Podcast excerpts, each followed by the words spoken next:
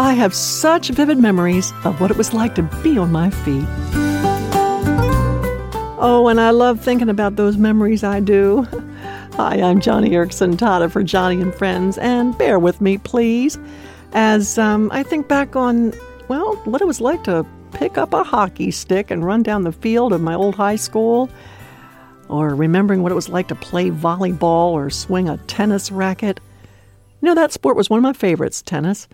And my high school coach was not my best coach because back then, when I could play tennis, my mother was my best coach. Dear Lindy Eareckson, that woman had great finesse on the court, and she tried very hard to pass good ball and racket skills on to me. But when I was a teenager, first getting the hang of the game, about 13 or 14 years old, boy, was I a stubborn learner. All you'd have to do is take a look at some old home movies of me on the tennis court when I was still in junior high school. I mean, oh, my backhand was so awful. Now, I thought back then I was doing pretty good with my backhand, but my wrist was bent, my grip was wrong, my body position wasn't square with the net. And when my mother wasn't looking and I was playing tennis with my friends from school, I would fall into my standard very bad backhand swing. And after a while, I got extremely good at doing something very bad. Through hours of practice, away from the coaching eye of my mother, I became an expert in the art of a poor backhand swing in tennis. Later on, when I was in high school, I had to totally abandon, dismantle my backhand swing because it was so awful.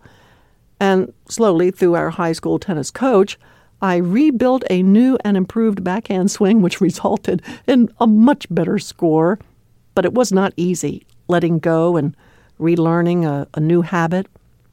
Which begs the question I wonder have you gotten proficient at doing something very wrong? Have you become an expert in a bad habit? The Apostle Peter in his epistle talks about people who practice doing the wrong thing and become specialists in sin.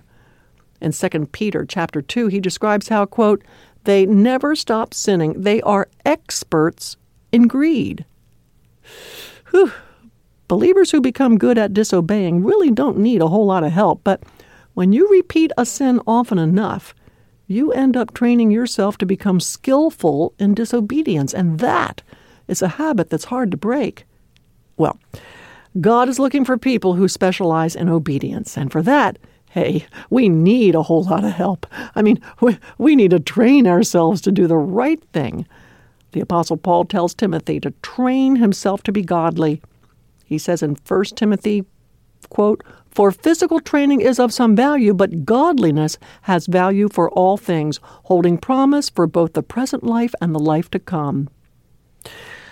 Friend, life is not a game of tennis. Life is not a day in and day out routine like hitting a ball over the net, waiting to see if someone hits it back. No, life's supposed to be more than that.